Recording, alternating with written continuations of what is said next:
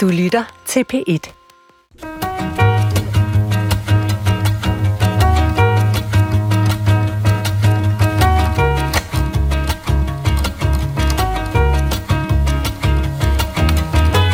Hey M-Dog, synes du ikke, den her krise er ægte cringe? Og hvor ikke er det lige, at studenterkørselen er aflyst? Det er jo sådan en totalt dårlig vibe. Eller hvad tænker du, med? I må ikke blive for kede af det, hvis I ikke forstod alt, hvad I lige hørte. Vi får det forklaret senere. Når unge møder gamle, er det som om, de taler to vidt forskellige sprog. I dag stiller vi skarpt på såvel de yngre som de ældres talemåder og omgangsformer i klog på sprog. En hel del lyttere har henvendt sig her til Klog på Sprog for at bede os diskutere, hvorfor den ældre generation så nærmest bevidst bliver hægtet af moderne dansk. Og for at diskutere det har vi sammenstukket en lille buket af meget dygtige sprogbrugere, og den yngste tilstedeværende er 26 år gammel. Det er dig, journalist Adnan El Al-Adhami. Velkommen til dig, Adnan. Tak. Adnan, altså lytterne kender dig måske som medvært på Tabu på DR P3, og så øh, måske også, og jeg ved, havde jeg sagt, især for de små politiske, satiriske reportager, som du laver til DRTV under navnet At den anden på tværs. Og det var jo altså din stemme, vi hørte her i starten af programmet. Altså, hvor opmærksom er du, at den på de sproglige koder, som du benytter dig af, når du henvender dig til, til politikere, som jo oftere end ikke vil være noget ældre end dig? Overhovedet ikke. Det er du slet ikke? Det tænker jeg slet ikke over. Det har jeg aldrig tænkt over. Okay. Jeg tænker mere over, hvordan modtageren forstår det, jeg siger, om det bliver for politisk indviklet og sådan nogle ting. Men jeg tænker aldrig over, om der er politikere, der ikke forstår det. Hvis de ikke gør, så synes jeg bare, det er sjovt. Der kommer noget fedt indhold. Men, men det, du siger til Morten Østergaard her i det her klip, vi hørte i starten, var det dit eget øh, almindelige sprog, det som du normalt ville kaste om dig med? Nej, det vil jeg ikke sige. Altså, jeg taler meget almindeligt. Jeg har ikke som sådan, øh, jeg har ikke som sådan et sprog, der er meget ungdomligt, mm-hmm. men jeg omgås rigtig meget med mennesker, der taler sådan der, og så kommer jeg nogle gange selv til at adoptere noget af sproget. Altså for eksempel det med at kalde folk for mate, det er jeg bare begyndt på. Så kalder jeg bare folk mate. Okay. Vibe for eksempel, det er sådan, du ved, det er en dårlig vibe. Det siger jeg hele tiden nu. men du ved, det smitter bare lidt af, men det er ikke sådan... Øh, jeg har også nogle gange fået at vide, at jeg har lidt en, sådan et boomersprog, når jeg taler, men, øh, men jeg kan mærke, at jo mere jeg er sammen med folk, der er, lidt, øh, der er lidt på min egen alder og lidt yngre, så jo mere kommer jeg til at tale lidt ligesom dem. Okay. Min næste gæst er journalist og tv-vært Signe Molde. Velkommen til dig, Signe. Tak for det. Altså nu, øh, nu spørger jeg, jeg går lige lidt ud på en lille isflag her, fordi nu spørger jeg, er, er, det, er, det, er det passende for sådan en som mig at, at spørge ind til en kvindes alder? Ja, det synes jeg er meget passende. Det må man godt. Okay, ja, så det er faktisk boomeragtigt at spørge, om det er passende. ja, det er det da måske. Men jeg okay. tror aldrig helt, jeg har forstået, hvorfor det skulle være så slemt. Altså, fordi hvis man gerne vil have, at folk tror, man er yngre, så er det det samme som at sige, at man virker sådan lidt øh, naiv og, og ikke så erfaren. Altså, okay, så Signe Molde, men, hvor gammel er du? Jeg er 43. Skid, øh, vældig godt. Ja. det er stort, yes. og, øh, men at den anden sagde jo lige før, da jeg sagde 43, hold det op. Og vi stadig og der må du lægge i det, som alt det, du har lyst til. Hvad det dækket over, ja. om det ja, var... Ja, hvad dækkede det over, at den anden... Altså, vi kan jo afsløre, at vi har mødt hinanden lige før vi trådte ja. ind i studiet, og der var den her samtale, så mm. sagde du, hold da op. Hvad betød det der, hold da op? Jeg troede måske, Signe var lidt yngre. Altså, det Bare og det skal nu opfattes som en ros, eller hvad? Det forstår jeg jo så, det er det så tydeligvis ikke, men uh, det troede jeg bare lidt. Okay, Ej, men, men det er jo... For... Det må jeg indrømme, det bliver jeg jo glad over. Det er stort. At du siger. Men mm. Signe, det betyder jo så, at ja. du er midtvejs her, kan man sige, i grove træk mellem mig, som er 59 år gammel, og den anden, som er 26 år gammel, og, og vores sidste gæst også, som er faktisk på min alder. Og dig skal jeg også præsentere Lars Trapp Jensen. Du er ordbogsredaktør for det Danske Sprog- og Litteraturselskab. Lars, du er jo så 60 år, ja. altså et år ældre end mig. Mm-hmm. Øh, hvor, hvor tit oplever du, eller hvornår oplever du, at der er folk, som forsøger at udgrænse dit sprog og tage afstand fra dit sprog? Nej, det synes jeg faktisk ikke, at jeg er ude for særlig tit. Øh, okay. Øh, nej, det vil jeg ikke sige. Det er ikke noget problem i, i hverdagen. Men er det generelt et problem, som du oplever, at der er andre, som synes, at de har svært ved at takle øh, øh, den afstand, der bliver lagt til deres sprog? Ja, det synes jeg måske godt, man kan snakke om. At der er jo grupperinger i samfundet, øh, som har, altså, har, har det med at være i nogle bobler, hvis man følger med på de sociale medier, så er det måske det mest der, man kender det fra. Ikke? Hvad er det for nogle bobler, Lars? Ja, man er ekokammer, kalder man det ikke, at man er sammen med øh, nogen, der minder om en selv, og så kan man hurtigt tage afstand fra nogle af de andre, eller føle sig angrebet selv. Og Men de mekanismer kan man måske godt ikke genkende til. Men personligt føler du ikke, at dit sprog bliver skubbet til side som sådan noget altmodisk eller arkaisk? Nej, det synes jeg ikke. Okay. Mit navn er Adrian Hughes, og jeg har jo allerede med, med, med ordene altmodisk og arkaisk malet mig ind i sådan en slags sprogligt syntetisk gammeldags. Nogle ville måske endda sige krukket øh, hjørne, men det hindrer mig ikke i at sige velkommen til Klog på Sprog.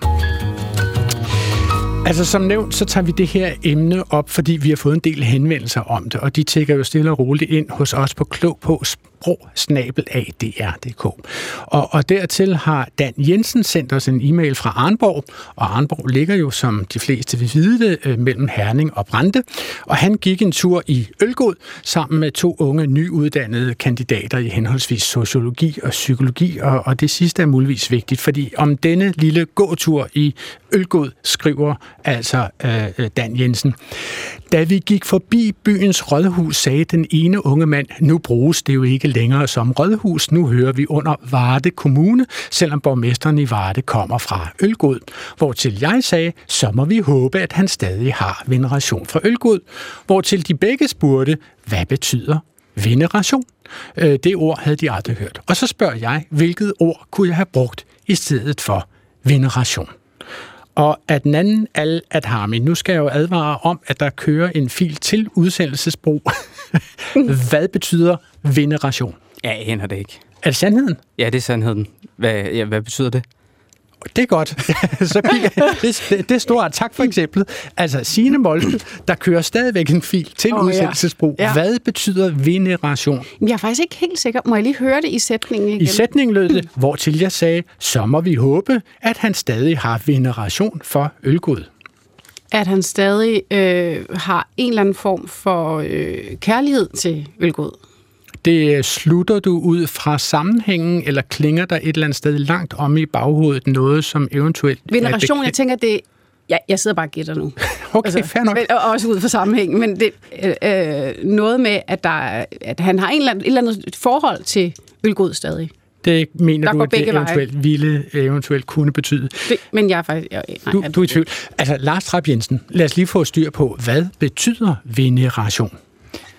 Veneration betyder højagtelse, sådan er bød i respekt. Et ord, som ja. vi også alle sammen kender. højagtelse. er bød i respekt. Ja. ja.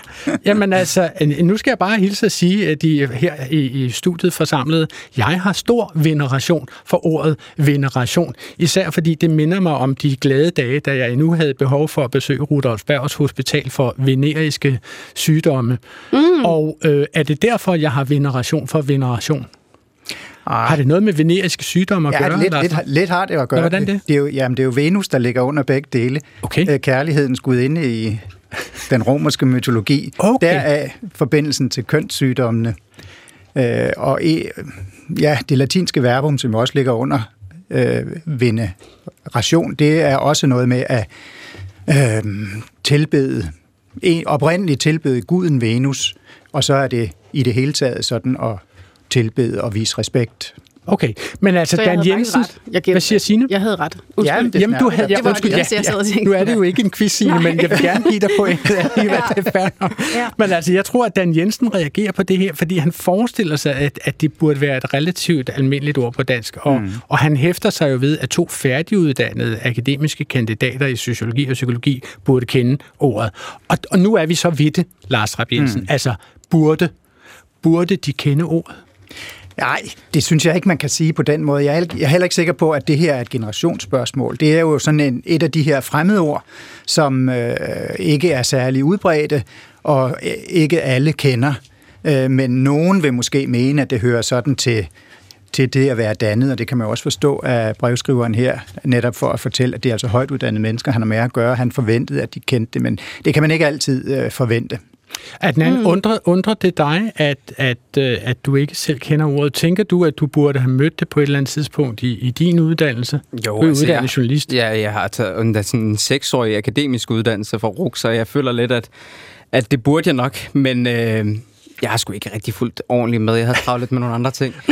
Nej, spøjs til side. Altså, jeg, øh, altså, der er rigtig, rigtig mange af de her ord her, som øh, jeg normalt sådan prøver at nikke anerkende og lade som om, jeg ved, hvad det betyder, simpelthen bare for ikke lige at tabe ansigt. Men jeg tror, altså, vi er rigtig, rigtig mange, der, der ikke tør at sige, at vi ikke aner, hvad det betyder. Okay, fair nok. Mm. Øh, Ja, jeg, ja.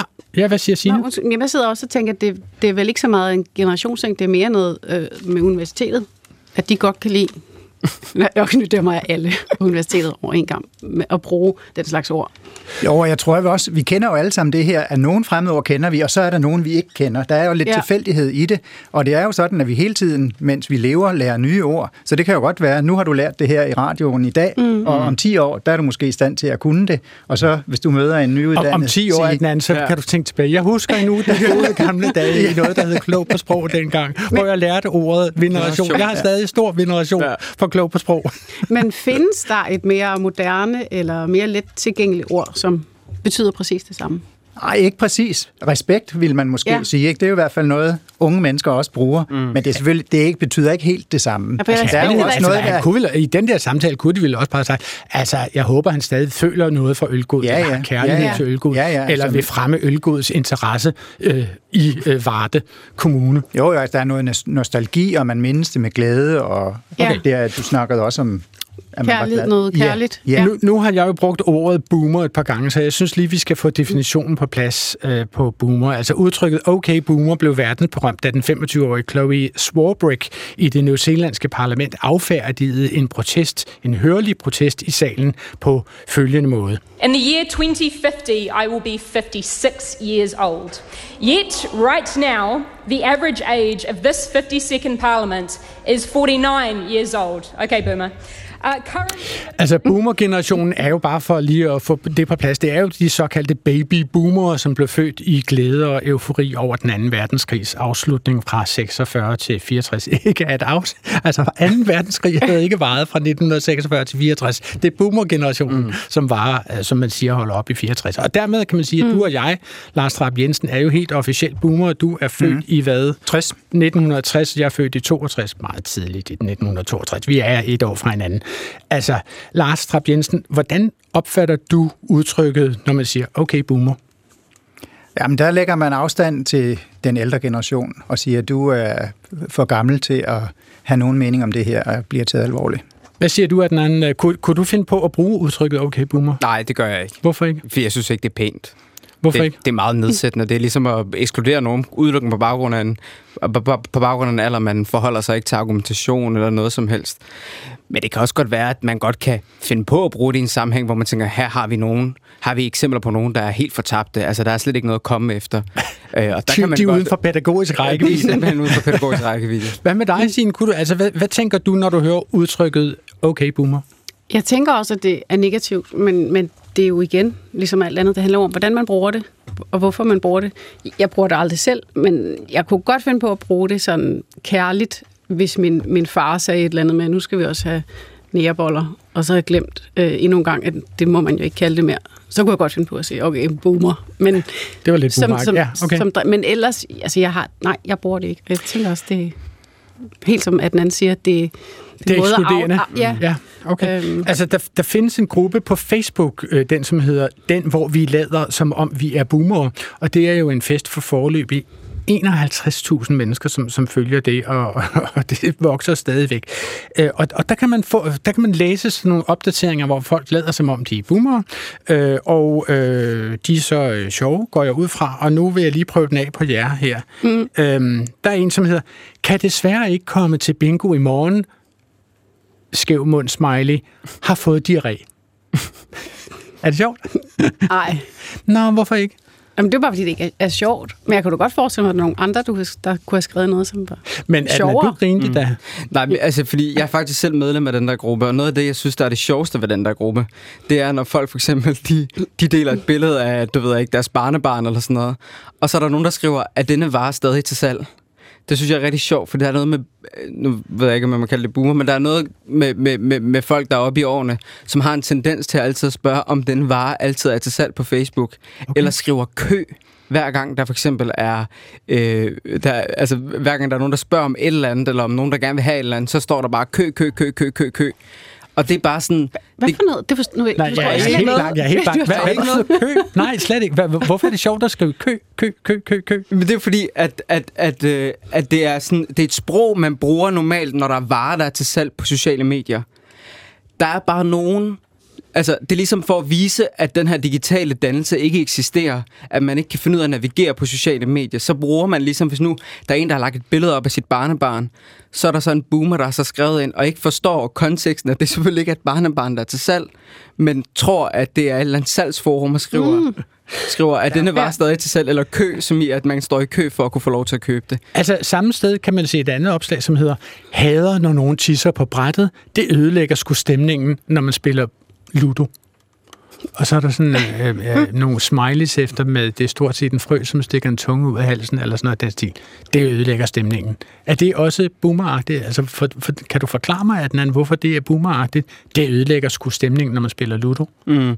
Jeg tror, det er det der med at dele ud af sine holdninger, uden nogen rigtig har bedt om det. Okay. Det synes jeg rigtig meget kendetegner øh, den generation. Det er at skrive alt, hvad de oplever, alt, hvad de mener, uden nogen har spurgt om det. Og der har man sådan et rigtig ungdomsgenerationssprog, der hedder sådan, eller udtryk, som hedder spurt. Altså hver gang der nogen lægger noget op, så siger man spurt, fordi det er sådan, der er ikke nogen, der har spurgt dig om, hvad du mener om at tisse på brættet. Når Kender du det, Lars Trapp Jensen, uh, spurt? Kun fordi jeg har læst om det. Det er ikke en del af mit aktive øh, ordforråd, men øh, jeg kender det godt øh, udtrykket. Men jeg tror jo, sådan en gruppe her eksisterer vel også netop på grund af den der ironiske distance, som Signe snakkede om, ikke? at øh, man prøver at skabe det her rum, hvor det er sjovt, og så prøver man at blive enige om nogle normer, der kendetegner det. Lidt ligesom når vi øh, snakker om onkelhumor. Ikke? Det er jo også nogen, der mm. synes er vældig sjovt, ikke? og vi har sådan en fornemmelse af, hvad det er. Men det er kærligt ment. Der er sådan lidt ironisk distance øh, til det, og det samme opfatter jeg her. At nu nævner du jo onkelhumor, og altså, øh, øh, onkelhumor bliver faktisk brugt som et parameter i det følgende, fordi øh, Altså, nogle af de problemer med, hvordan unge og ældre mødes på sociale medier, medier er blevet øh, kommenteret af kommunikationsrådgiveren Anne Kirstine øh, Cremant, som skrev om den støttegruppe, som opstod på Facebook omkring tv-verden Jesdorf Pedersen. Og hun skrev, Øh, Facebook kan sammenlignes med en familiefest, hvor det er de fulde onkler, der styrer showet, og hvor festens unge gæster kun nødtvunget øh, er med og sidder og stiger ned i tallerkenen og venter på, at de må gå fra bordet. Og det er, øh, hun tager så pinder det lidt ud og siger, hvad er det så, hun lægger mærke til, at disse her mennesker siger. Hun, hun skriver, at øh, det lader til, at de mener, at en pointe går bedre igennem, hvis man skriver den i versaler. Altså, øh, har, du bemærket det, at, den er, at det er en almindelig ting, at der er nogle på nettet, som skriver i versaler for at få tingene bedre igennem? Ja, det synes jeg. Altså, det her med at altså, både skrive i versaler, men også skrive altså, med en masse stavefejl. Jeg ved ikke, om det er sådan en, en, en kunstnerisk ting, men, men, men der er bare ikke særlig mange, der er bare ikke særlig mange, der er sådan, at hvis min yngre generation, der, der staver så forkert, som, som, som jeg ser nogle andre gør. Men er det ikke fordi, når folk er rasende, så skal det gå så skal hurtigt? det bare gå stærkt. Altså, og så er det bare ud med det. Der er ikke tid til at vente. Altså, jeg har en, en, en iPhone, hvad ved hvad, jeg tror, det er en iPhone 11. Jeg er ikke i stand til at skrive en sms uden stavefejl. Det er jeg simpelthen ikke. Altså, knapperne er simpelthen for små. Jeg forstår ikke, hvordan I gør. Du kan få dem større. det kan ja, det faktisk. Nej, det er en firma-telefon. Du kan også sende sms'er fra din computer, så det er nemmere. Ja, men det gør jeg også. Jeg skriver tit sms'er på min computer og sender dem på til min telefon. Men, men det kan jo være en del af det. Altså, man har dårlige øjne, og man har klodsede fingre. Hvor, hvor aktiv er du, Lars Rapp Jensen, på, øh, på sociale medier? Er du, er du øh, den store sociale mediebruger? Nej, altså jeg har konti rundt omkring, og indimellem ytrer jeg mig, men øh, jeg er ikke sådan en, der laver opslag fem gange om dagen. Det gør jeg ikke. Så det er ikke fra dig, vi får den her endeløse række af stavefejl? Nej.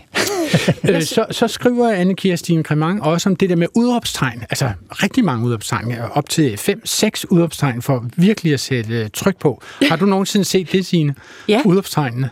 Er, og, og er, det, er det også generationstypisk, at nu siger jeg så boomer og derover altså... Jeg, jeg aner det ikke, men jeg har altså også altid haft et meget stort øh, problem med tegnsætning i det hele taget. Jeg, jeg kan slet ikke finde rundt i, hvad man skal sætte hvor. Så men, jeg er den helt forkerte at spørge. bruger du udråbstegn? Øh, ja, det gør jeg. Men jeg Flere eller et? Eller? Nej, jeg, et. Jeg prøver altid at begrænse det. Okay. Vil, vil du bruge mange udopstegn, eller øh, bruger du overhovedet udopstegn, Lars Hab Jensen? Ja, men jeg bruger det jo nok som det almindelige tegn, udråbstegn. Øh, jeg er godt klar over det der med, at der ligesom er en konsensus om, at den ældre generation har et overforbrug af udråbstegn og øh, smiley og den slags, og måske også med versalerne, ikke? Men øh, jeg ved ikke, om det faktisk forholder sig sådan, eller om det er vores fælles forestilling om det. Altså, jeg, ved, nå, ja. ja. jeg bruger nogle gange den der græde-smiley, og det synes min datter på 14 er mega pinligt. Mm. Hvorfor? Mega cringe. Det er virkelig cringe. Ja. Hvorfor? Jamen, det er åbenbart... Jeg har stadigvæk ikke forstået, hvorfor det er kikset. Altså, Altså- græde, græde grine emojien, altså, sådan en emoji, der græder og grin. der græder grin, ja. Ja. Hvorfor er det kikset? Jamen, det ved jeg ikke. Det tror jeg bare, der er, sådan, er kollektivt blevet besluttet, at det gør man bare ikke mere. Jamen, det er jo... Hvem er det, der har besluttet det? Jamen, det ved jeg ikke. Det er nogle altså, fordi unge. Jeg kan godt huske, at det, jeg gjorde det på et tidspunkt, så var der en af mine, mine veninder, der lige prikkede mig på skulderen og sagde sådan... Altså, hvis du har brug for at være sjov, så bliver det ikke sjovere at du putter den her emoji-smiley på. Men det er jo noget andet. Jeg ville heller Jamen, aldrig undskyld, sætte den efter, jeg selv havde skrevet noget sjovt. Men hvis der var nogen andre, der havde skrevet noget sjovt, skulle jeg godt for at vise det. Jeg synes, det er sjovt, så sætte den. Altså, jeg vil lige have det her i Jeg kan klartekst. se, en gang høre. Det skal. Altså, at hvis, hvis man bruger en græde-smiley, græde- og grin-smiley, er det så det, der svarer til, at man skriver øh, NB, ironi kan forekomme, eller sådan noget. Altså, at Ja, man ligesom lidt. i tale sætter, det her var bare... For, eller når man, endnu værre, det er muligvis en mm. generation op, når man siger spøj til side. Ja, Nej, det- spøj til side. Ja. Jeg tror, det er fordi, at man tænker, at øh, du godt kan udtrykke dig, uden du har behov for at understøtte dine formuleringer ved brug af emojis hver eneste gang.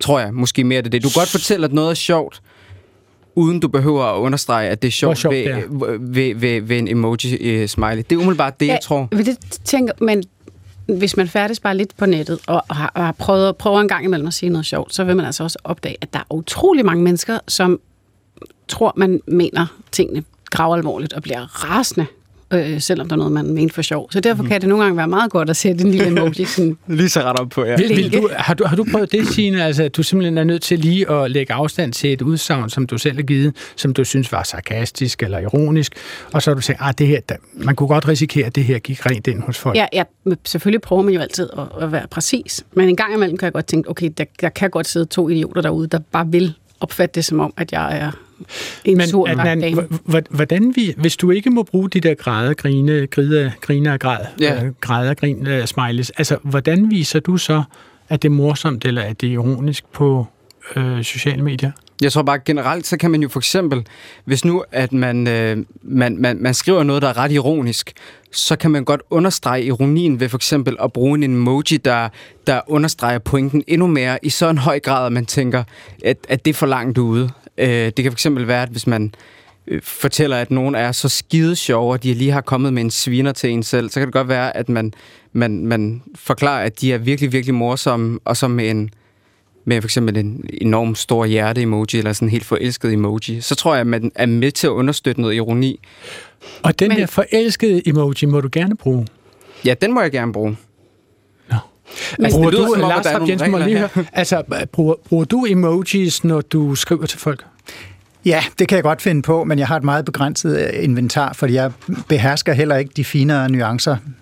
Så du synes simpelthen, at du har et sprog her, hvor du ikke kender øh, de nøjagtige nuancer i det, Ja. og derfor er Ja. du tilbage Der findes jo mange øh, emojis, øh, og, og mange af dem kigger jeg på og forholder mig til som billeder. Jeg har ikke den der sociale... Øh, Du aflæser ikke koderne nej, på dem. det tror jeg ikke, jeg gør. Nej, og, Altså- altså, og det behøver man jo heller ikke. Nej. Altså, det, er jo også, det, er jo ikke, de, det er jo ikke nødvendigvis øh, øh, de unge, der har ret i, hvad der er kikset og ikke er kikset. Øvrigt, så har jeg jo en datter, jeg har været en på 14, der synes græde-emojien er, er pinlig, men jeg har også en på 9, og jeg skal jo hilse at sige, hun bruger flere emoji, Ja. ja. end nogle af os til sammen, så mm. der er altså nogen, der er yngre end jer, der tror, jeg er fat i den. Ja, Så der er simpelthen synes, en er helt- generationsforskel mellem den 14-årige og den Ja, 9-årige. ja, der er nogen at endnu yngre. Det bliver vildt. Synes det, det er okay. det skal vi også gå i dybden med. altså, øh, hvis jeg går tilbage til hende her, anne Kirstine Kremang, så skrev hun om den ældre generation, at de som ikke de digitalt indfødte opfatter deres egen ageren online som en del, at de opfatter den ikke som en del af den virkelige verden, men derimod som en uintegreret og afkoblet verden, hvor man tjekker ind og ud, og derfor ikke behøver at stå til ansvar for egne udgydelser. Det, de poster online, er en gratis omgang. At, er det her noget, du kan genkende fra, fra øh, lad os kalde dem boomer-generationen? At de synes, det, de skriver på nettet, er en gratis omgang? Mm. Altså, jeg, kunne, jeg, jeg lavede i, i sidste uge lavede jeg en video, der handler om digital chikane på nettet okay. i forbindelse med kvindernes internationale kampdag. Og øh, der skulle jeg ligesom finde en masse tråde på Facebook, hvor folk har skrevet noget grimt om, øh, om kvinder, og der var rigtig, rigtig, rigtig meget. Og jeg synes, noget af det, der gik igen, det var, at, at øh, det var, når jeg gik ind på deres profiler, så var de alle sammen kærlige mennesker. Det var, øh, det var øh, familiefaren, der havde billeder af sine øh, døtre og øh, skrev en masse pæne ord om dem og alt sådan noget. Men, men øh, når man så på de der tråde, der var, så var, det, så var det en helt anden person end den person, der ligesom man ligesom kunne fornemme, når man gik ind på, på hans, øh, på hans Facebook-profil. Så jeg tror helt klart, der er en pointe i, at der er nogen, der tror, at det her, det er bare lige noget, jeg kan lige mene lige hurtigt, og så er jeg ligesom videre. Og når jeg så ringer dem op og konfronterer dem og kalder dem de samme ord, som, som de har kaldt andre, jamen så er de jo totalt uforstående over for, at jeg kan finde på at sige sådan noget til dem øh, ansigt til ansigt. Så jeg tror helt klart, der er en pointe i, at der er nogen, der tror, at... Øh, at det er en gratis omgang at være på nettet. Altså, kan du huske, hvad de skrev? Altså, er der konkrete eksempler på, hvad de har skrevet om kvinder? Det kan for eksempel være, at, øh, at der er en, der har skrevet, at, øh, øh, at der var sådan en øh, ung DSU'er, som, som øh, bare elskede at blive udsat for seksuelle krænkelser. Det kan man da se på hende, hvor man sådan, nej, det tror jeg ikke, man mm. kan se på hende. Eller der er en, der skrev, at Anna Thysen var en luder. Og så ringer jeg til ham prøver at forstå, hvorfor han... Øh, jeg kalder ham først selv en luder, for at se, hvordan han reagerer på det. Det ja. reagerer han ikke så positivt på. Men så når jeg spørger ham, hvorfor, så er det fordi, at han faktisk oprigtigt tror, at Anna Thyssen har været en luder. Altså han, sådan, han tror, hun har været prostitueret. Og så, øh, og det er godt nok vildt, vil jeg sige. Ja, og jeg har aldrig set en mand, der, er sådan, der, der, der, på, altså, der har så meget lyst til at flygte fra den her telefonsamtale, som, øh, som, som han havde der. Og det tror jeg bare er et tydeligt tegn på, at der er nogen, der tror, at, at det at være på, på Facebook, det er lidt noget andet end det at... Det er simpelthen at, en anden verden. Jeg tror, altså, hun har en pointe i hvert fald. Ja, okay. Mm. Der er jo også en helt generel forskel mellem skrift og tale. Altså, vi kender vel alle sammen det her, at hvis man står over for en, så får man jo en, en, en respons med det samme, mm. som man reagerer på. I stedet for, hvis man skriver noget, så ved man jo ikke, hvordan øh, det bliver modtaget i den anden ende, og tingene kan meget nemmere gå galt. Ja, øh, plus at man er jo også der så i et fællesskab med nogle andre, som så også siger nogle grimme ting, så det, vel, det forstærker det vel helt tydeligt. Jamen, det er vel, det er vel lige præcis det der med fællesskabet. Altså, øh, øh, jeg går ud fra, Lars, at, at der, ville, der ville ikke være så store forskelle i generationernes sprog, hvis de talte mere sammen. Men gør de det? Taler generationerne sammen? Uh, det, det er et stort spørgsmål, øh, og der er garanteret masser af nuancer øh, i det. Ja, det tror jeg faktisk, de gør. Øh, men det er da rigtigt, at man har jo altid talt om en generationskløft, og det kan man jo også godt gøre nu. Bare det, at vi bliver ældre, øh, gør jo, at, at der, der er flere år til. kløften er potentielt større, ikke? fordi vi men, simpelthen lever længere. Øh, men det her med kontakt, det, øh, det, det er der selvfølgelig masser af mennesker, der har. Der er også nogen, der bliver isoleret og, og sidder og bliver ensomme, øh, måske når de bliver ældre. Øh, men man skal jo have fat i nogle statistikere for, for at vide, om det virkelig er en, te, en tendens i tiden. Ja, okay. Mm. Så tager jeg så fat i den anekdotiske øh, evidens, mm. som er øh, repræsenteret her i studiet. Signe, synes du, når, når du sådan trawler igennem øh, sociale medier, synes du, at du bliver eksponeret for en masse forskellige mennesker, folk, der er uenige med dig, hvor du tænker, nå, det er da spændende. Tænk, at vedkommende kan mene sådan, og nu møder jeg så også lige pludselig en, der øh, stemmer på Dansk Folkeparti, eller sådan noget.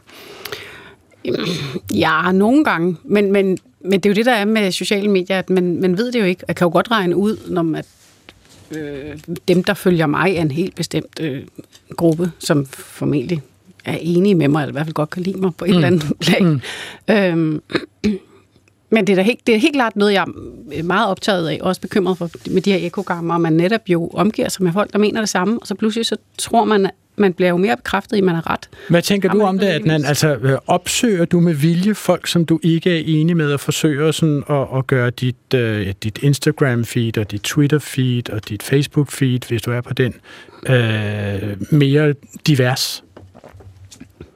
Nej, det gør jeg ikke. Jeg går ikke... Altså, det er også fordi, jeg bruger ikke særlig meget... Altså, jeg føler, at hele min min hverdag er fyldt med nyheder hver eneste dag, og jeg skal forholde mig til den ene og den anden politiske udmelding, så jeg tror ikke, jeg har brug for at blive bekræftet i, at der er nogle andre, der mener noget andet. Det synes jeg, jeg får rimelig meget... Øh, det får jeg rigeligt af på alle mulige andre fronter. Okay.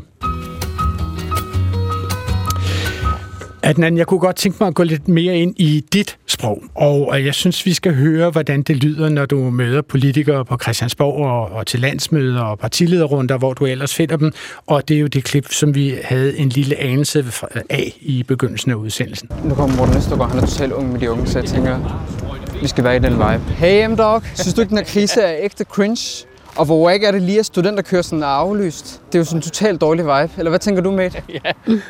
Øh, jeg er i hvert fald enig i, at øh, det ville være dejligt for studenterne, hvis de kunne komme ud og køre i hestevogn.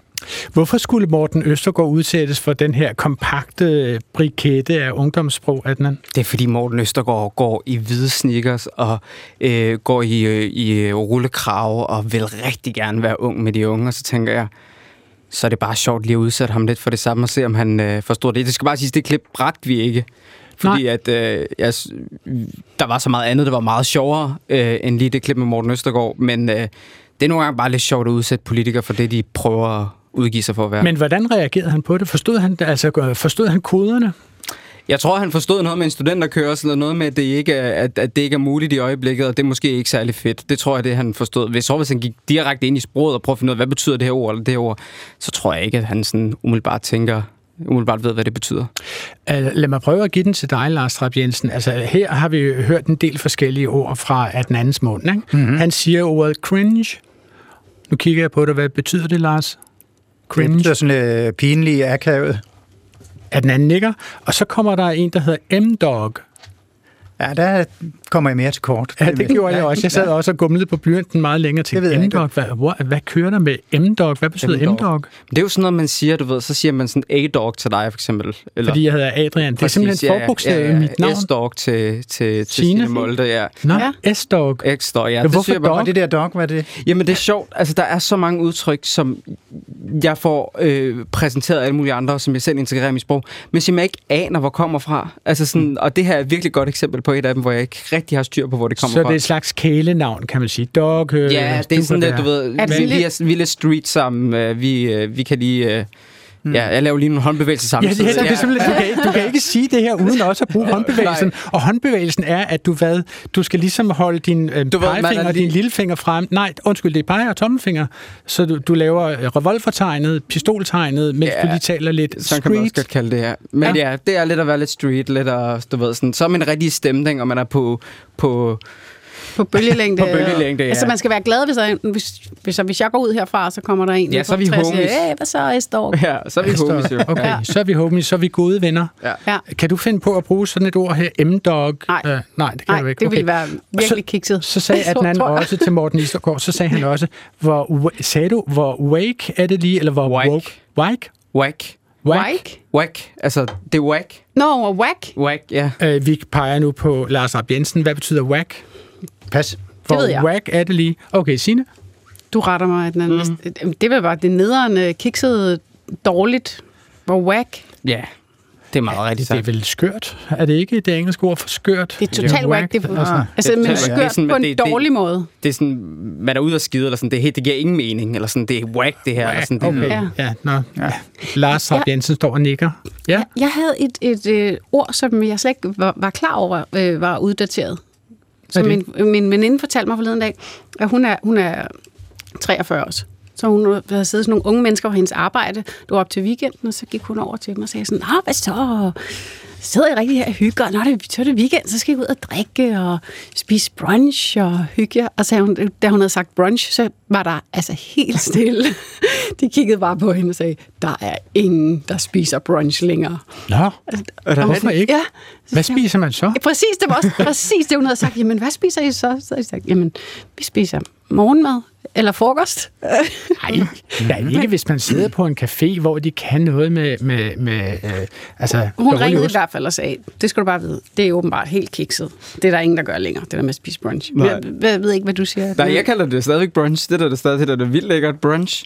Ja. Det der er virkelig, det er jo bare lunch og, øh, hvad hedder det? Breakfast. Breakfast ja. i samme øh, ord. Altså, det Men bruger du også ordet? Siger du også til dine venner, skal vi gå ud og spise brunch? Ja, det tror jeg da. Nå, okay. Jeg tænker ikke, at det er akavet, men øh, det kan være, at... at altså, måske også... spiser du bare ikke særlig meget brunch. Nej, det, det kan godt være, det der. På nykortet stadigvæk gør det ikke på caféerne. Det ved jeg ikke. Men det, det kan være, at de her de bare har været endnu længere frem i skolen end, end dig. Ja, men det tror jeg, de er. Meget unge. Ja. Adnan, i den her øh, til Morten Østergaard siger du også mate. Mm. Mate. Ja. Jeg går ud fra, at det bare er det engelske mate. Øh, Lars Trapp Jensen Ja, det står tror jeg. ikke. Ja, Ja. det må det være. Øh, Er det meget almindeligt brugt mate? Ja, Hvad så mate? sige. Ja, hvad så mate? Det er bare Godt, godt mate. Ja. Mester. Ja. Hvor er det, men betragter du det her som en naturlig del af dit sprog, Adnan? Nej, det gør det ikke. Nej. Altså, sådan taler jeg jo ikke. Men jeg kan godt... Altså, for eksempel ordet vibe bruger jeg rigtig meget. Mhm. Mm-hmm. Det gør jeg også her, tror jeg.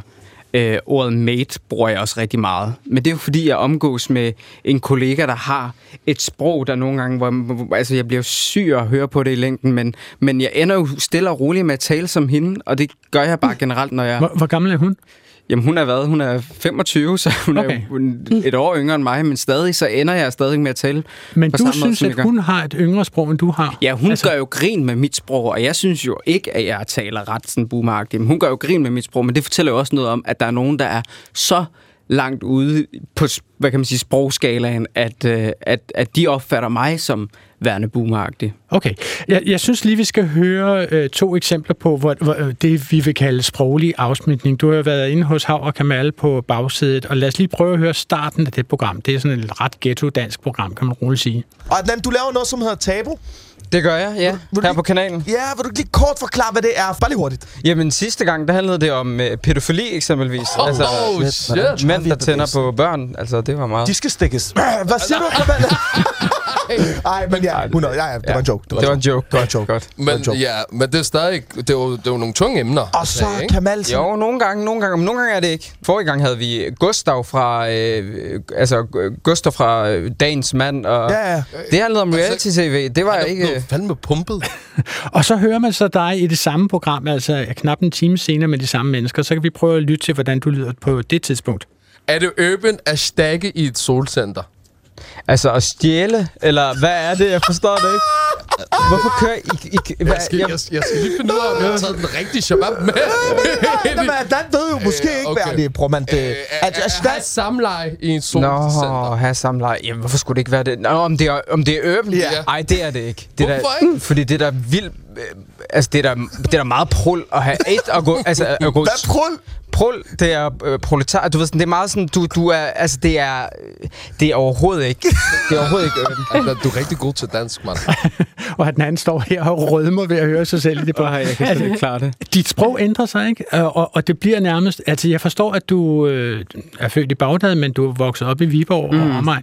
Altså, så principielt set burde du jo tale jysk, kan man sige. Og Ja. hvad sker der med dit sprog her? Jamen, jeg tror, at det her det er det samme, der sker, når jeg for eksempel er sammen med min bror og min brors venner. Okay. Så begynder jeg stille og roligt med at tale sådan her, fordi jeg skal lige forklare dem, hvad det er, sagen går ud på. Øh, det kan være, at du ved sådan... Og nogle gange så øh, kan jeg godt finde på at sige... Kan du det følge mig? Kan du følge mig, ja? Kan du følge mig? Kan du forstå? Kan du forstå? Øh, det er så ægte, det her. og Du ved, sådan, så bruger jeg bare... Altså, nu taler jeg virkelig, som var, jeg, som var du min storebror, og jeg skulle forklare dig, hvad det var, det her, det gik ud på. Og så sagde du ægte. Hvad betyder ægte i den sammenhæng? Fordi jeg tror, du har en anden forståelse af ordet ægte, end jeg har. Ægte, det betyder, at man sådan... Øh, det er vel sådan en styrkemarkør. I sådan, er det ikke det, det hedder på sådan fint dansk? Det ved jeg ikke. Nu kigger jeg på Lars. Er det en Ja. styrkemarkør at sige ægte? Altså, Pas, det ved jeg heller ikke, hvad Nej, men det, det, det kan betyde, det, kan, at det er ligesom for at understrege, at det her er, at det her er øh, for real, eller det her er, mm. altså sådan, man ligesom understreger betydningen af, hvor, hvor, hvor, øh, hvor, hvor sandt det, jeg siger, er, eller sådan, det betyder vel bare ægte, men, øh, men sådan, hun, var, hun var ægte dum, for eksempel. Det betyder, hun var virkelig dum. men, Min men, datter på ni år bruger også det der. Er det så siger hun et eller andet, og så siger hun ægte, Ægte lige efter. bagefter. altså som bare sådan, det var virkelig, virkelig rigtigt, det jeg sagde lige der. Ja, det, ja. var, det er Det er faktisk... bare, at jeg mener det en til en. Ja. Ja, det, det er øh, øh, sk- skrevet med stålplade, ja. Ja. stanset ud i stålplade og mejslet i marmor. Ja, men for eksempel, så bagte hun småkager forleden dag, hvor hun selv havde læst opskriften og gjort det hele. Mm. Og så siger hun, jeg har selv lavet dem. Så ægte. Underforstået, jeg har ikke Det- købt dem nede i Lidl. Ja, jamen, jeg har gjort det, og det er virkelig rigtigt. Altså, øh, det som den anden taler om her, det er jo mm. sproglig afsmitning. Altså, at, at vi alle sammen er sproglige kameleoner, og at vi hylder øh, som de ulve, vi er iblandt. Vi tager farver efter de mennesker, vi er iblandt. Altså, ville du også gøre det, tror du, Lars, hvis, hvis du var sammen med Adnan og hans storebror, og sad på bagsædet af en bil? Altså, vi kender det alle sammen, tror jeg. Jeg kender det også. Altså, der er jo grænser. Og, og det her, hvis det er noget, der er- ligger mig meget fjernt, så vil det føles for kunstigt at gøre det. Men øh, jeg har også boet i Jylland, og der er forskel på, hvordan jeg taler der, hvordan jeg taler her, eller hvis jeg er sammen med øh, gutterne fra Hvordan fodbold. taler du der?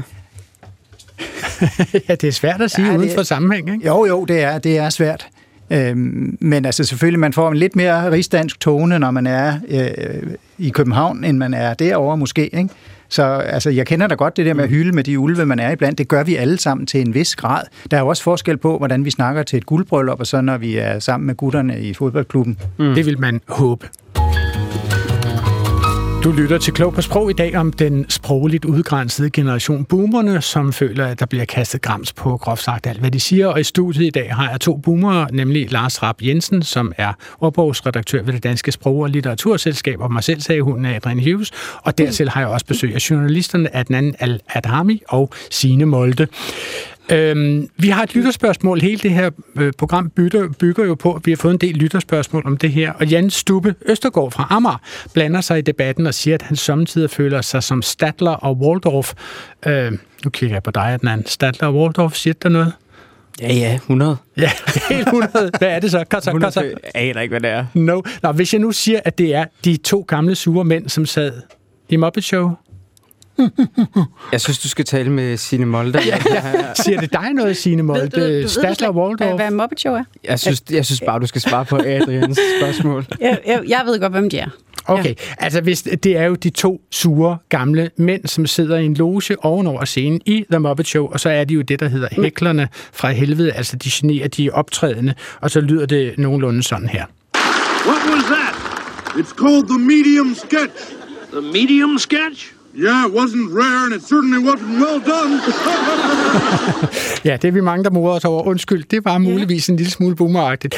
Jan Stube Østergaard fortæller os, at han ryster på hovedet over, hvad han kalder det accelererende forfald i anvendelsen af billedsprog på dansk. Nej, man kan ikke kalde til ordre. Nej, man kan ikke klappe hælen i. Nej, man kan ikke råbe jagt i gevær. Eller nej, man kan ikke tage noget med et gram salt osv. osv.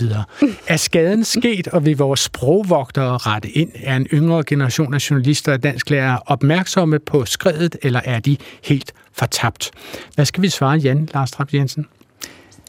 Nej, her vil jeg ikke være så nervøs, vil jeg sige, fordi sådan, det er jo netop et eksempel på, sådan har det altid været. Ikke? Der er det her berømte citat, om det nu er Sokrates eller Aristofanes eller hvem, der har fundet, som siger, at ungdommen, øh, de er også forfærdelige nu om stunder, og de har ingen respekt for de gamle, og vil ikke rejse sig op, når de møder en gammel. Det har man sagt siden oldtiden, og det vil man blive ved med, tror jeg. Det er sådan set et sundt tegn, at der er den her øh, sunde spænding mellem generationerne. Og en del af den er selvfølgelig også sproglig. Der er nogle eksempler på, at sådan nogle udtryk ændrer sig, øh, fordi de bliver øh, omtolket, fejltolket. Hvis man går tilstrækkeligt langt tilbage, så, så hed det ikke at slå halvskade, men at stå halvskade. halvskade. Det lyder jo mærkeligt i dag. Der vil vi anse det oprindeligt for at være en fejl. Så mm. der, er, der er altså sket en omfold, omtolkning, og så er der en ny generation, der har taget den til sig, og nu er det det, der ligesom er det, det hedder. Øh, det, det her, de her eksempler er jo også noget, der sker jo hele tiden misforståelser, øh, men det er ikke sådan generelt, at vi er på vej ned i afgrunden af Et stort sort hul. Signe Molde, du har jo ja. Modtaget DR's sprogpris. Jo, jeg er glad for, at du nævner det, Adrian. Præcis. Og derfor tilspørger jeg dig nu, altså hvad er der galt med at sige at klappe hælene i? Hvor jeg sad lige og tænkte på, åh, hvad er det nu, der er galt med det? Og øhm, er det fordi, man skal, man skal slå hælene sammen? Altså, jeg Eller man være- bare skal klappe i? Altså, øh, jeg har jo faktisk også modtaget Ja, jeg ved øh, det DR's godt. sprogpris. Ja, du ved Jeg havde tænkt mig at nævne det, hvis du ikke selv sagde det. ja, ja, ja. I andre kan bare gå ud og tage en kop kaffe, mens Ja. vi lige bonder her. Men, og vi er faktisk i komi- komiteen. Præcis, præcis. Men, men jeg var i tvivl. Altså, jeg, jeg, Jeg jeg, læste hans, hans e-mail og tænkte, klappe hælene i. Altså, Klappe hvad hælene galt Man skal slå hælene sammen. Ja, det skal man nok, altså hvis det skal give et spæld, ikke? Som, Ja. ja. som, som tyske officerer jo ifølge alt det, jeg har set på film, det kunne de åbenbart, så kunne de klappe hælene sammen. Det kan jeg Ja. ikke med mine Morten Østergaard-agtige hvide sneaks. Mm. Men altså, øh, øh, men, men er, er det forkert at sige klappe hælene i, Lars? Ja, jeg tror, det er en sammenblanding af forskellige udtryk. Ikke? Man kan klappe i, som Signe Ja. også nævner, ikke? det må være det, der er på spil. Og så kan man, man kan sætte hælen ned, eller sådan noget, ikke? for oh, ja. at bremse. Øhm, og det må være de udtryk, tror jeg, der er blandet sammen her. Okay, og, Men- ka- og kalde til ordre, det må være at kalde til orden, går jeg ud fra. Ja, det er formentlig fra engelsk call order. Order kan jo både betyde orden og ordre, så det er en direkte oversættelse af det engelske. Og så er der den der tage med et gram salt. Altså, vil det være et udtryk, du kunne finde på at bruge, Adnan? Nej, jeg vil sige med et grænsalt. Det vil du, Ja. grænsalt. Ja. Hvorfor betyder det noget? Altså, et græn er, er jo bare meget let, og det er et gram faktisk også. Altså, hvorfor gør det nogen forskel? Gør det nogen forskel? Uh, altså kun at det er grænsalt, det er det, det hedder, om jeg så må sige, ikke på samme måde, uh, som vi siger en banan, og ikke en sanan. Ja, okay. Uh, det gør jo en forskel. Ja. Jo, men det gør jo ikke en forskel i forhold til, hvis der er en, der siger et gram, så forstår man jo udmærket, Ja, ja, hvad ja. personen vil sige. Jeg synes, det er mere det der med bjørnetjeneste, som jeg forstår det, så har det pludselig fået... Nu betyder det både det ene og det andet. Det betyder to mm. Ja, modsatrettede det kan ting betyde i en dag. stor tjeneste eller en meget lille tjeneste. Ja, Eller en dårlig tjeneste, kan man sige. øh, og det, det synes jeg i hvert fald er forvirrende. Jo, jo, det man- kan jeg godt Hvor jeg forstå. tænker, "Nå, hvad er det så? Men så længe vi forstår, vi- hvad hinanden vil sige. Ja, men enig. Altså, altså enig. Altså, Det er jo kun noget med, at når vi kalder dem faste vendinger, så er det jo fordi, det er forholdsvis fast, hvad det Ja. hedder. Og når det nu traditionelt hedder græn, så er der nogen, der bliver sure over, mm. At det bliver forvekslet. Men jeg kan også godt forstå, jeg bliver, irrit- jeg ved ikke, jeg, når folk siger i sommers, det er, sådan, det er min latterlige kæphest. Sådan, det hedder i sommer. Jeg, jeg retter ikke folk, men jeg tænker det. Men, men det er jo lige meget. Men indimellem bliver der jo sproget øh, på det her plan, ikke? og der bliver opfundet nye udtryk. Jeg var vanvittigt begejstret, da Amalie Sigeti øh, lavede det, et, et nyt udtryk, da hun sagde, at hun og hendes mor var ligesom kop og kande. Altså, det synes jeg faktisk lød virkelig godt. Jeg ved godt, det er en kommersiel øh, kæde, øh, i- som i Mærko eller noget i den retning der, men jeg synes da, mm. forstår man ikke, når man siger, at vi er som kop og kande? Jo, og det er, sjovt, du, det, det er lige sjovt, du nævner det der kop og kan, for jeg har en ven, hvor vi er begyndt med at udvikle nogle nye ord, som er sådan, hvor vi også siger for eksempel, vi er som ny og næ, øh, og alle andre udtryk, og det, jeg synes, det kan noget, altså skal, vi skal dyrke det noget mere. Okay. Det er da sjovt. Altså, mm. Signe Molde, altså du ja. Ja. har jo, som jeg har forstået det nu, øh, to børn på henholdsvis 9 og 14 år. Ikke? Ja. Og jeg vil gerne tale lidt mere med dig om, om deres måde at kigge, deres eget sprog, og den måde, mm. de kigger på dit sprog. Men jeg tager lige en lille omvej, fordi jeg simpelthen ikke kan lade være med at spille øh, et lille klip af en fantastisk sketch, som du lagde ud på nettet for en 4-5 år siden, øh, hvor din yngste, som jeg ikke ved, hvad hedder, øh, altså hun taler... Hvad siger du? Evelyn? Evelyn, det er så Evelyn, som taler om, øh, hvad hun ønsker sig til sin øh, fødselsdag. Min mor ved, hvad jeg ønsker mig til min fødselsdag i morgen. Så vil jeg gerne have et stofselskab. Et skuffeselskab. Ja, til min børnehjemsbarn. Det er altså meget umoralsk at have et skuffeselskab. Umoralsk, umoralsk, men er det ulovligt? Nej. Men her i huset, der betaler vi altså vores skat, så vi kan hjælpe de svage i samfundet. Ved du overhovedet, hvad skat er? Ja, stat, det er noget tabere betaler. Hvor gammel er Evelyn i det her klip, Signe? Men hun, hun må være tre år, tror jeg. Tror, hun er tre år. Altså, hvor, hvor, hvor svært er det på en skala at få en treårig pige til at sige skuffeselskab? Meget gøre- svært. Det er meget svært. jeg, jeg har fundet et andet klip, hvor hun ikke helt kan finde ud af at udtale øh, navnet Morten Messerschmidt. ja, ja. og sige, at han er så stanglækker, at han ikke skulle gå særlig langt rundt om hendes vugge. Ja, ja. Mange gange rundt om Han er den lækreste i Europaparlamentet. Ja. det får, får du også Ja, det siger hun. Evelyn Det til at sige, ja, det er fuld, fuldstændig vanvittigt. Altså, men, men det sjove er jo her, at man tydeligt kan høre diskrepansen, siger jeg så, altså mellem det, som en treårig pige siger, og de ord, der kommer, altså hendes normale sprog, og de, de ord, der kommer ud af munden på hende. Øh, øh, har de det i dag på samme måde med de ord, der kommer ud af munden på dig? Altså, kommer du samtidig til at bruge deres sprog på en kikset måde? Øh, ja, det gør jeg jo nok. Det må jeg jo indrømme. For, eks- for eksempel siger jeg en gang imellem, og der tror jeg, det er lidt ligesom du siger, at, den anden, at man kommer til at bruge noget, man hele tiden hører. Min store pige siger, siger, pige siger tit det der med, øh, "Nå, men så er det bare helt random. Det bruger hun meget. Eller øh, siger, nej, det er mega satisfying, det her. Mm. Okay. Satisfying. Satisfying bruger de meget, og sådan noget med tingene, det er bare helt random. Random. Sådan noget, der er helt skørt og underligt. Er det en del af dit aktive ordforråd? Random, ja. Random, ja. Ja, det bruger jeg rigtig meget. Hvad med satisfying? Nej, det er det ikke. Det har jeg Ej. Hvor kommer det fra? Det har jeg aldrig hørt. Det bruger hende og hendes venner meget. Ej, hvor er, det sat, hvor er den satisfying, den her avocado, hvis den er helt perfekt. Men, og så kan jeg godt høre selv, altså det jeg bruger det, tænke, det klinger mærkeligt. Mm. Men du, du siger du også det samme nogle gange? Ender du med også at sige random, og, eller hvad? Ja, men, men det er ikke sådan bevidst. Altså, Nej. det er sådan, fordi jeg kommer til det, fordi jeg lige har hørt det, og så Ja. lige kan jeg godt høre, at det klinger forkert, og tænker, åh oh, nej, det skal jeg ikke gøre. Og så sagde du, at, at, de, at de simpelthen har taget fat, at din ældste har taget fat i dig og sagt, den der græde af grin emoji, den må du simpelthen ikke bruge, mor.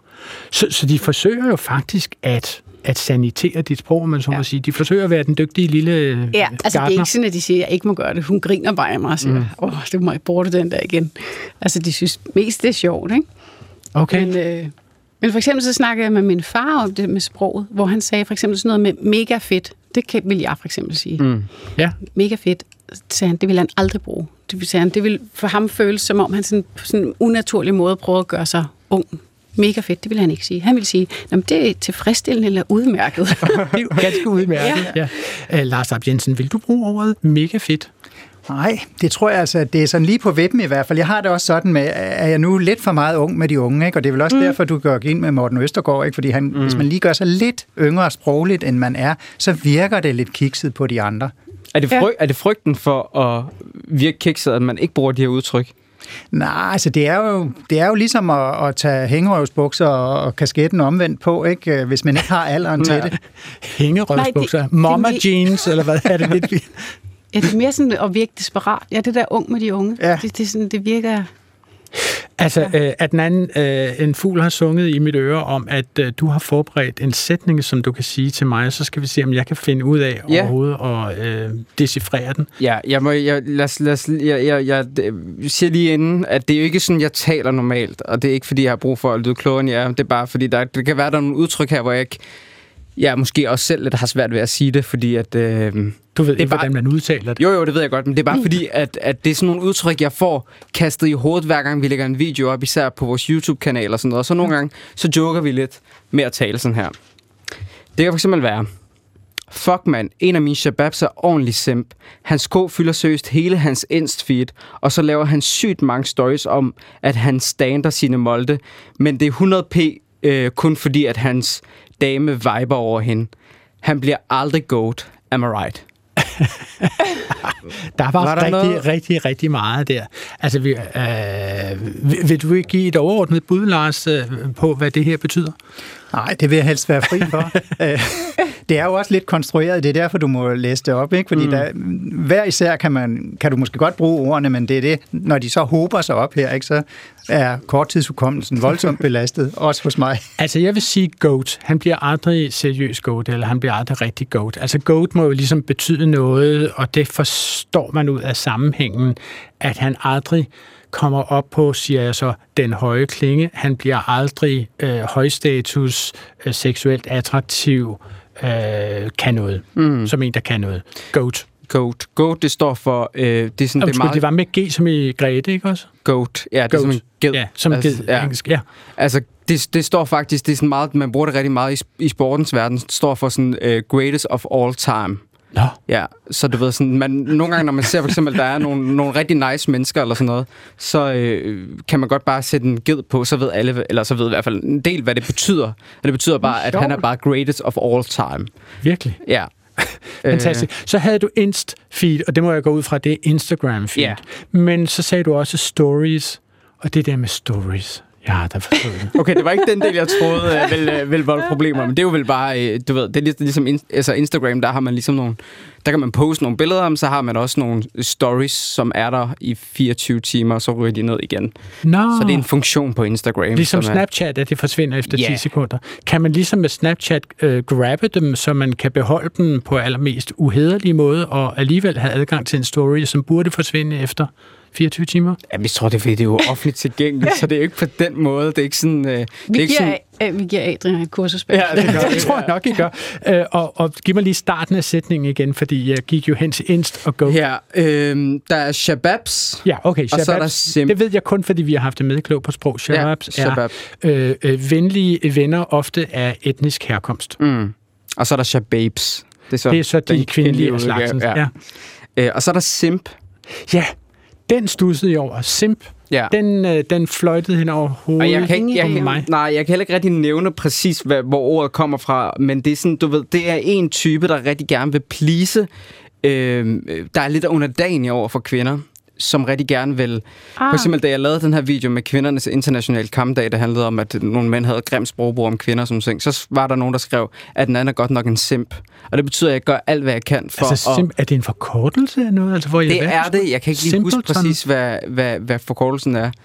Men det er, det er det at være underdanig, det er det og, og jeg tror, den kommer oprindeligt fra øh, kvindelige gamer, der får, der får, der får, øh, der får penge sendt af nogle fyre undervejs, mens de spiller. Det gør man rigtig meget i gamerverdenen. Der, øh, der tror jeg, at man får at vide, at, at man er en simp, når man er så en mand, der støtter en kvinde i, Altså Men, sådan lidt læflende? Ja, lidt læflende, lidt, lidt at være under dagen, lidt at, øh, hvad kan man sige, øh, lade sig, øh, en tøffelhelt måske, et godt, et godt andet udtryk. Altså man kan sige lige præcis, en tøffelhelt har vi jo mere og mere brug for end nogensinde før. Altså, mm. verden er jo fuld af toksisk mm. maskulinitet, som giver sig uh, til udtryk i mor på sagsløse kvinder, som går hen ad veje sent om aftenen og så videre. Så der er jo sådan set rigelig brug for simps. Flere simps, vil Præcis, og det bliver brugt meget nedsættende, og det er, sådan, det er der, hvor sådan udtrykket bliver lidt uheldigt på en eller anden måde. Okay. Ja. Jamen altså, øh, Adnan, øh, jeg glæder mig til kurset ja. i Instagram. du skal være velkommen. øh, hvad hedder det, um, TikTok og hvad det hedder sammen. Det var, hvad vi nåede i denne dialog mellem øh, generationerne i øh, Klog på Sprog. Jeg håber jo, at den fortsætter til lands, til vands og i luften på en platform nær jer. Jeg siger tak til mine gæster, journalist og tv-vært Signe Molde, og til journalist og tv-vært Adnan El Adhami, og til ordbogsredaktør ved det Danske Sprog- og Litteraturselskab Lars Trapp Jensen. Udsendelsen her er tilrettelagt af Svala Sigfuser, Dortjerte og Line Fabricius, som også stod for teknikken, og præsenteret af mig, Adrian Hughes. I må frygtelig gerne sende jeres kommentarer og spørgsmål til klog på sprogsnabelag.dr.dk. Denne og alle andre P1-programmer kan findes på appen DR Lyd. Her i Flow Radio er vi klar igen næste fredag op til middagsradioavisen.